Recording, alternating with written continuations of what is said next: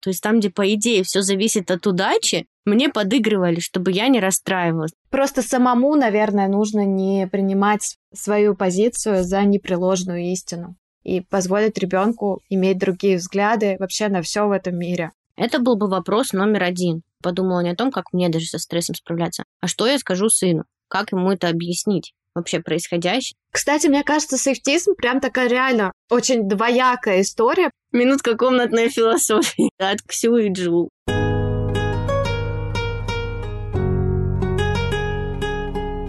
Привет, меня зовут Джул, и ты слушаешь подкаст «Сели поговорили». Я маркетолог, пиарщик, наставник экспертов, но гораздо важнее, что я мама, жена, дочка и просто человек. Человек, которому в один день стало очень сложно разобраться, что делать, чувствовать и как жить. Здесь не будет обсуждений, кто прав, кто виноват, никаких можно и нельзя. Только теплые напутствия о том, как помочь себе справиться. Привет, я Ксюша, предприниматель, основатель пиар-агентства и теперь уже, наверное, экс-блогер. Сегодня мы снова решили сесть и поговорить о грустном, важном, деловом и не очень. С людьми и про людей. Сегодня мы сядем и поговорим вдвоем. Решили, что в нашем подкасте будет два вида эпизодов. Еженедельные длинные, где мы зовем гостей и вместе с ними записываем поддерживающие эпизоды. И короткие, где мы рефлексируем на темы, которые больше всего нас зацепили за неделю. Кстати, ваши вопросы, предложения и комментарии могут попасть в наш такой следующий эпизод. В телеграм-канале «Сели, поговорили» оставим для вас форму, где даже анонимно можно поделиться, что вас интересует или беспокоит. Все вопросы, которые будут вне нашей компетенции, мы обязательно переадресуем нашим экспертам. И, кстати, если не получится перейти в канал по ссылке, вбивайте в поиске подкаст «Сели, поговорили».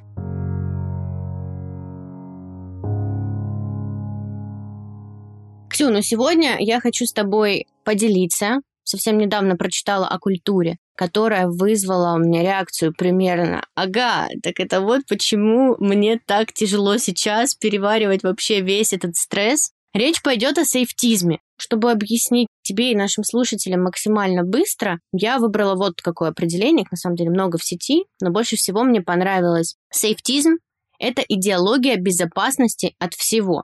Скажи, ты когда-нибудь слышала о нем? Ну, если быть честной, до того момента, как ты скинула мне статью для подготовки к эпизоду, нет, я не слышала, но когда я начала читать про это, я поняла, что это такое очень хорошо знакомое чувство, и проблема здесь, наверное, как всегда, идет из детства. Но термин вообще появился относительно недавно. Его впервые использовали американские исследователи Джонатан Хайт и Грег Лукьянов в 2018 году и они этой концепции посвятили свою книгу «Изнеживание американского разума». Основой вообще для книги послужило эссе, которое они написали немножко раньше, и в нем авторы перечислили случаи, когда студенты просили преподавателей избегать неприятных тем на занятиях, да, и позже уже ученые развили эту тему и посмотрели, как сейфтизм проявляется, да, и как влияет на людей во всех остальных сферах. Вот ты можешь назвать прямо сейчас какие-нибудь примеры, да, сейфтизма? Вот как мне кажется, у меня сейчас возникла сразу ассоциация про вот эти вот дисклеймеры, которые предупреждают о неподобающем контенте. Мы только что, кстати, к выпуску такие маленькие вставочки записывали про запрещенные соцсети и про секс. И вот это вот уберите детей от экрана, предупреждение о сценах насилия, о жестокости, может быть, расизме и так далее. Я думаю, что это можно отнести к сейфтизму. Что ты думаешь?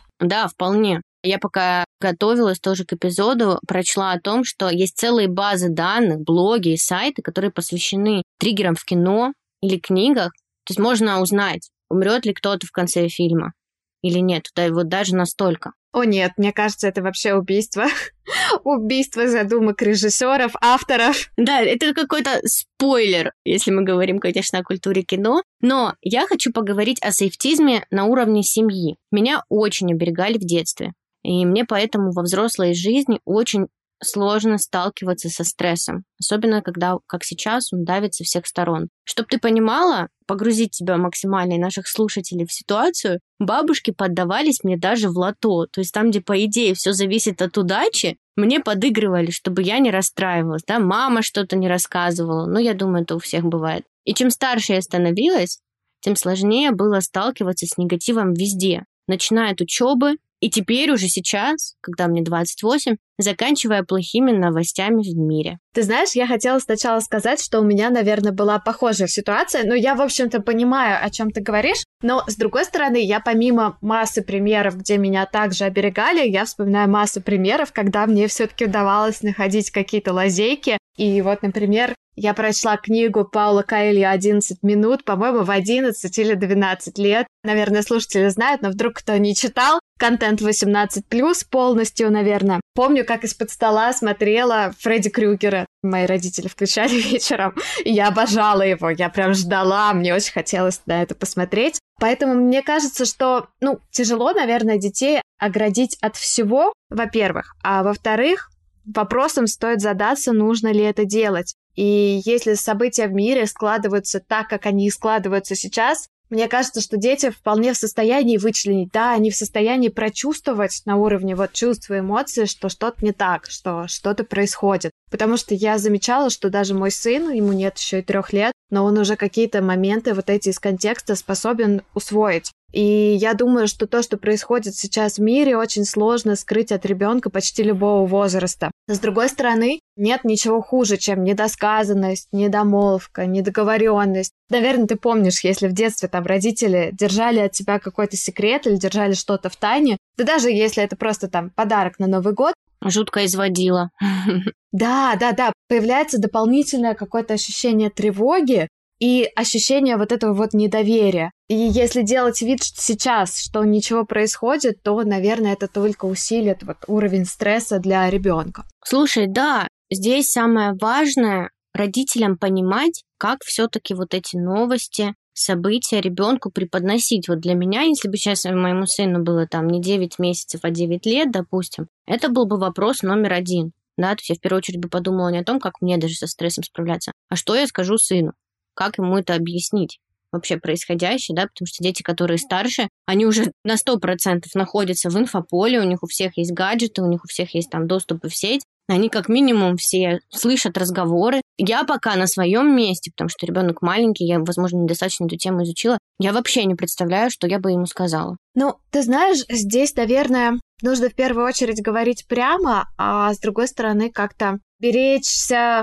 плане остроты высказываний. И если родитель обладает какой-то политической позицией, то, наверное, не совсем будет классно, если ребенок придет в школу, где эту позицию не поддерживают и может себе нажить с этим массу проблем. Я читала в интервью у кого-то недавно, возможно, тоже психолога, и там была очень любопытная фраза «научите детей говорить об этом так, чтобы это не доставляло им проблем, потому что все-таки безопасность детей это первая задача родителей. И если какая-то информация действительно может навредить ему, то лучше научить его, как правильно это преподносить. Как правильно преподносить, не делая, мне кажется, из этого тему табу. Потому что это тоже может быть травмирующе, когда ребенок выходит к людям, да, в общество, там, в школу, куда угодно, и знает, что ему что-то нельзя говорить. Это же тоже очень сильно давит когда ты навешиваешь на это ярлык какого-то секрета. Да, то есть здесь, наверное, задача стояла бы для меня, как научить об этом говорить, да. Вот как раз возвращаясь к первому выпуску, который мы с тобой записывали, вот примерно, может быть, в том ключе, в зависимости от возраста ребенка, и можно с ним провести диалог. Ну, а так, в остальных каких-то моментах, знаешь, я отследила у себя, что мне, наверное, проще говорить прямо. Ну, например, банальная ситуация с кошкой, да, сказать, что кошка Дуся умерла, а не то, что она улетела на небо. И пусть он не совсем еще понимает, что значит умерла, но у него не будет вот этих вот каких-то нереалистичных представлений о мире. Тоже согласна, что события нужно называть своими именами, какие-то явления. Это и про кошку Дусю, это и про половые органы. Я вот читала, да, недавно сексолога, детского при том, которая посвятила целый цикл постов и даже лекций на тему того, что детям очень важно называть там их половые органы так, как они называются. Почему? Это в первую очередь про их безопасность, потому что потом какой-то дядя с конфеткой будет говорить условные какие-то слова, да, ну не будем сейчас их произносить, но понятно, которыми обычно вот детям говорят, что у них вот это там, в трусиках, и вот это, знаешь, прочее, абстрактное. И дети потом не понимают, что это посягательство действительно на их тело,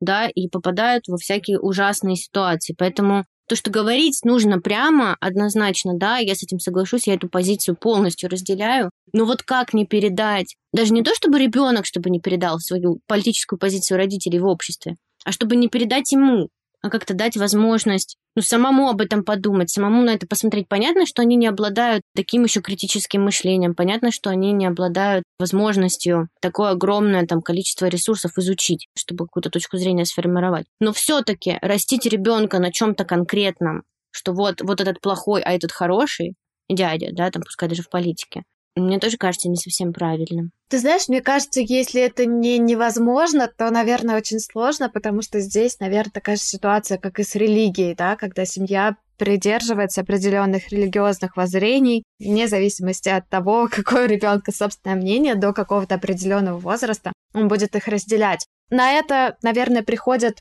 естественные какие-то функции организма, естественное взросление ребенка, да, подростковый возраст, когда он начинает сталкиваться с первыми там несогласиями и протестами. И, наверное, это на всю картину мира влияет. Как-то выдернуть маленького ребенка совсем из политического контекста, если это обсуждается в семье, наверное, не получится. Но в дальнейшем сама природа толкает его к тому, чтобы он учился формировать собственное мнение. И, наверное, наша задача как родителей его в этом просто поддерживать, помогать, научить обращаться с собственным мнением, научить на что обращать внимание при анализе фактов. Просто самому, наверное, нужно не принимать свою позицию за непреложную истину и позволить ребенку иметь другие взгляды вообще на все в этом мире. Да, согласна. То есть здесь наша роль, она понятна, не навязывать. Дать возможность познакомиться, дать возможность подумать о чем-то, порассуждать сделать выводы самостоятельно. Кстати, с выводами история просто на миллион. Года в четыре папа поставил меня в угол. Ну, я тут что-то плохо себя вела. Я помню, мы вот на новую квартиру переехали, он поставил меня в угол. Ну, я обычно там спокойно стояла, тут я стою и плачу, и плачу, и плачу. И мама проходит, ну, у меня такая дочь, да что ж такое? А я ей говорю, Мама, папа сказал, что стой и делай выводы. А если бы я уже знала, как сделать эти выводы, я бы их уже давно сделала, понимаешь? Ну, здесь понятно, да, на языке понятным ребенку, потому что для меня было вообще непонятно, что такое выводы что это что-то нематериальное, вообще выводы, какие, как их сделать. Я поняла, что я отсюда теперь вообще не выйду из этого угла, потому что я выводы не сделаю, понимаешь? Зато смотри, как много выводов ты делаешь сейчас. Определенно эта ситуация повлияла на твое дальнейшее развитие. Потому что не хочу стоять в углу. А у меня есть тоже забавный пример как раз про то, чтобы называть вещи своими именами. И я помню, мне было три годика, у меня мама была беременна младшим братом, и мы пошли на УЗИ, акушерка там сделала ей УЗИ, и потом говорит, ну вот, скоро мама тебе братика в магазине купит. И я такая смотрю на нее, повисла неловкая пауза. Я смотрю на нее, говорит, вообще-то не купит, а родит. Разворачиваюсь и выхожу из кабинета. И я помню свои детские эмоции, я думала, что не так? Что не так с этим врачом? Почему она говорит такие какие-то странные вещи? Все же знают, что детей рожают. Ну вот представляешь, насколько это нелепо, да? Возможно, для нашего поколения, для поколения наших детей это вообще будет, ну даже не то чтобы нелепо, а максимально тупо. Да, они растут уже с гораздо большим доступом к информации, к любой. И говорить им, что тебе братика купят, тетя, ты в себе вообще. Ну вот, кстати, мне кажется, сейфтизм прям такая реально очень двоякая история, потому что действительно уберечь детей от контента сейчас очень сложно. Да, государство сейчас для нас это сделало, а до блокировки соцсетей мы могли там поставить родительский контроль на телевизор или еще что-то. Но в любом случае, когда ребенок начинает там ходить в школу, да даже в детский сад, он начинает общаться с другими детьми, у них там появляются свои какие-то взаимоотношения, они могут друг другу показывать что-то, да, они могут общаться со старшими ребятами. И вот мне кажется, сексуальная тема в этом плане такая очень непростая, потому что часто дети сталкиваются со всякими там, не знаю, порно-сценами, понятия не имея о том, что происходит, что как должно происходить, и это может формировать какие-то ложные вообще представления об отношениях мужчины и женщины. И когда это все происходит, как будто бы за кадром, это действительно может в дальнейшем повлиять на отношения, повлиять на отношение к сексу, повлиять на отношение к своему телу, вообще на уровень допустимого и дозволенного. Такой тоже важный момент на подумать. Но сейчас очень много ресурсов, согласись, есть для родителей. Очень много книг, как говорить с детьми об этом, да. Очень много книг там по половому воспитанию. И это классная тенденция. Я еще пока не знакома с этими книгами, да, нам, нам вроде бы рано, но я так понимаю, что там позиция авторов в том, чтобы говорить детям прямо, да, наглядно что-то показывать, вот именно в том формате, в котором их психика воспримет нормально, но при этом без всяких там условных там, подарит тебе там, а, в магазине, да, в магазине купит братика, без вот этого всего. То есть достаточно прямо, но при этом без травмирующих каких-то фактов.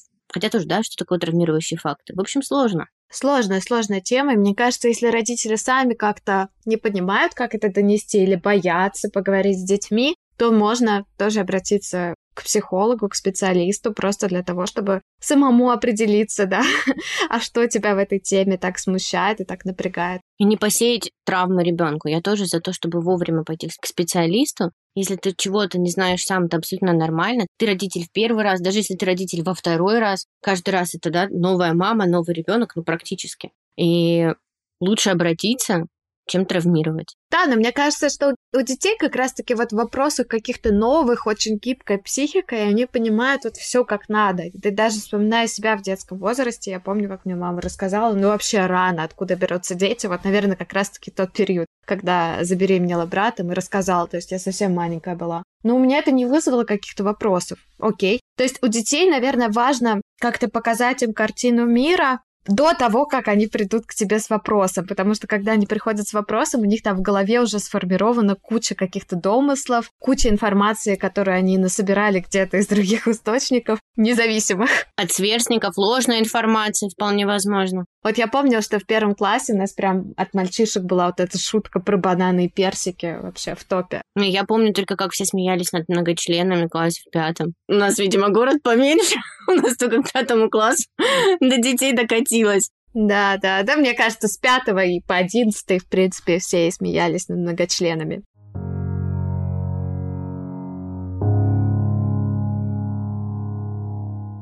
Слушай, ну вопрос к тебе как к специалисту, да, по коммуникациям, ты работаешь в сфере digital. Все-таки контент, каким он должен быть? Вообще в целом, вот сейчас э, многие бренды запускают там свои бренд-медиа, все переходят на новые площадки, и на новых площадок хотелось бы не совершать старых ошибок, да, вот как ты думаешь, как надо выдерживать вот эту грань?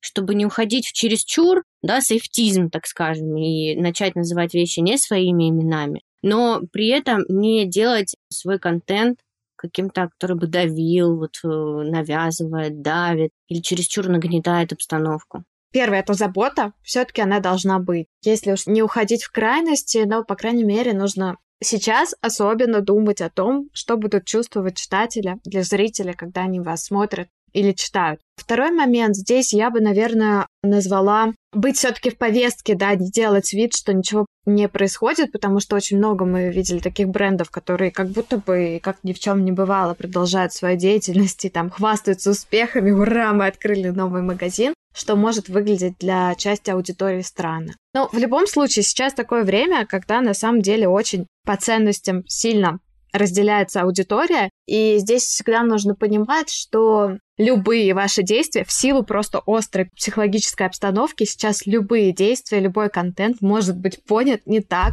как вы это задумали. И это просто нужно взять как вот за условия рынка, что сейчас у людей обостренная повышенная чувствительность, и, возможно, как бы вы идеально по книжкам не вели свой контент сейчас, все равно найдется часть аудитории, которая вас осудит и которая от вас уйдет. Но будет и другая часть, которая вас поддержит, которая разглядит вот эту заботу, оценит ее и останется с вами, останется более лояльной. У себя в телеграм-канале я недавно выкладывала статью, тоже мне понравилось очень исследование, и там как раз говорили о брендах и о политической повестке. И вот поразительно, многие эксперты советуют вообще не учитывать политическую повестку, не говорить о политике. В коммуникациях поразительно у брендов, которые высказывали свою политическую позицию, были очень даже хорошие показатели лояльности, рост продаж как следствие. То есть здесь нужно помнить, что, наверное, сейчас как раз-таки есть шанс сблизиться с э, той аудиторией, которая по-настоящему ваша. Да, я бы как маркетолог еще сделала ремарку, что забота должна стать основной ценностью, да, не только контент,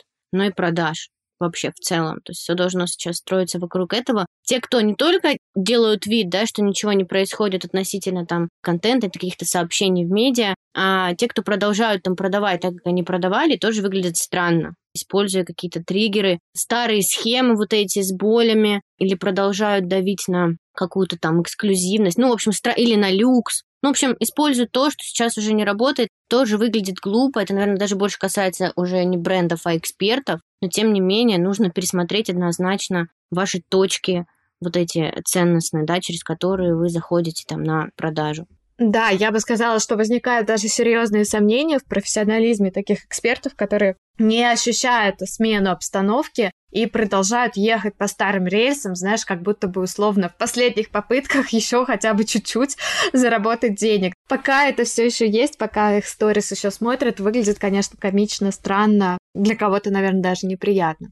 Но очень важен контакт человек-человек. Ты замечаешь сейчас даже бренды, кто запускается там на новых площадках, показывают больше себя, показывают создателей, показывают больше работников, то есть создают вот этот максимальный коннект, именно человеческий коннект. И по сути так и родилась идея подкаста, в том числе. Опять же, далеко ходить не нужно. Просто пойти к людям и поговорить, что сейчас это настолько ресурсно. Ты знаешь, мне кажется, вообще сейчас стираются грани между брендами коммерческими и личными брендами. Ну да, теми, кто идет в ногу со временем. И стираются грани вообще между каналами коммуникации. Уже не важно, на каком канале ты присутствуешь. Уже ты можешь реализовывать свои бизнес-задачи вообще на совершенно разных платформах. И это круто. Не знаю, насколько на это повлияла ситуация. Наверное, такой тренд уже до этого существовал. И то, что происходит сейчас, немножко это усилило, потому что все пошли на разные площадки. Всем вдруг понадобилось что-то помимо соцсетей. Вот знаешь, что-то, что стоит за соцсетями, какая-то big idea. Потому что не у всех, особенно если мы говорим у экспертов, не у всех есть понимание вообще своей нужности, своей значимости, а что я вообще даю людям. И вот сейчас, мне кажется, очень хороший появился момент, чтобы определиться, а что я вообще несу в этот мир, а что я могу делать, вне зависимости от площадок, вне зависимости от соцсетей. Какой я как человек и какой я как бренд. И вот это, мне кажется, такие важные вещи, важные вопросы, на которые сейчас себе можно ответить. И это как раз-таки, возвращаясь к теме нашего выпуска, это как раз-таки противоположность сейфтизму, о котором мы говорили, антихрупкость. Есть такая книга у Талиба, по-моему, Кристина про нее упоминала в предыдущем эпизоде. Можно прям поподробнее это разобрать. Концепция антихрупкости основана на том, что если есть э, какой-то период, в течение которого человек или бренд не совершает ошибок, то это ухудшает ответ на ошибку в будущем. Вот как ты говорила, пример с бабушками лото, да, тебя не приучили к неудачам и к проигрышам. И, вероятнее всего, тебе во взрослом возрасте очень тяжело сталкиваться с неудачами. Ну, или, например, если бизнес рос в течение пяти лет без каких-то особых потрясений, в России, наверное, так не бывает, может быть, где-то бывает, то кризис тряхнет сильнее, чем компанию, которая все пять лет сражалась с какими-то внутренними, внешними проблемами. Это удивительно, но на самом деле это так и работает. Замечала ли ты у себя такое? Ну, мне кажется, да, вполне закономерно. Чем больше мы закаляемся, тем становимся сильнее. Когда мы не сталкиваемся с трудностями, мы живем в таком своем розовом мире, и, и вообще кажется, что проблем нет, и не нужно их решать. И непонятно, почему все остальные вокруг так переживают и решают вообще какие-то проблемы так активно. Замечала, конечно, и сейчас выбираю стратегию уже последние несколько лет точно, больше делать и не бояться ошибаться. Ну, то есть я заранее прямо себя готовлю к тому, что окей, я пойду попробую, если я здесь провалюсь, ну, как бы что ж, отряхнусь и пойду дальше. Ошибаюсь много, однозначно, но и гораздо больше стало получаться. То есть я вот эту взаимосвязь, про которую ты сейчас говорила, очень четко на себе отследила, на своих успехах, в итоге даже на своем доходе. Когда я сидела вот в своей скорлупке, да я вот здесь вот на оклад поработаю, ну зато тут безопасно и не надо ничего пробовать, понимаешь, не надо идти со своими предложениями куда-то, где тебе откажут, потом ты пойдешь еще раз, уже, возможно, не откажут. А вот ты сидишь, и тебе вот там так тепло, и на твои 35 тысяч рублей в месяц какие-нибудь. И только когда ты решаешься на ошибки, ты решаешься на провалы, ты их себе разрешаешь и понимаешь, что ты от этого хуже не становишься, приходит самое крутое окружение, возможности, проекты, деньги. Это очень важно. Я, если честно, книгу не читала. Ты читала? Я читала, да. Я поделюсь основными, я даже написала пост для нашей телеги, поделюсь основными мыслями. Но вот как раз-таки избегание ошибок, да, это то, что препятствует нашей вот этой вот антихрупкости. И то, что выбивает нас в какой-то сложной ситуации. И, наверное, восприятие каких-то сложных моментов в жизни как нового опыта, оно в этом плане очень помогает.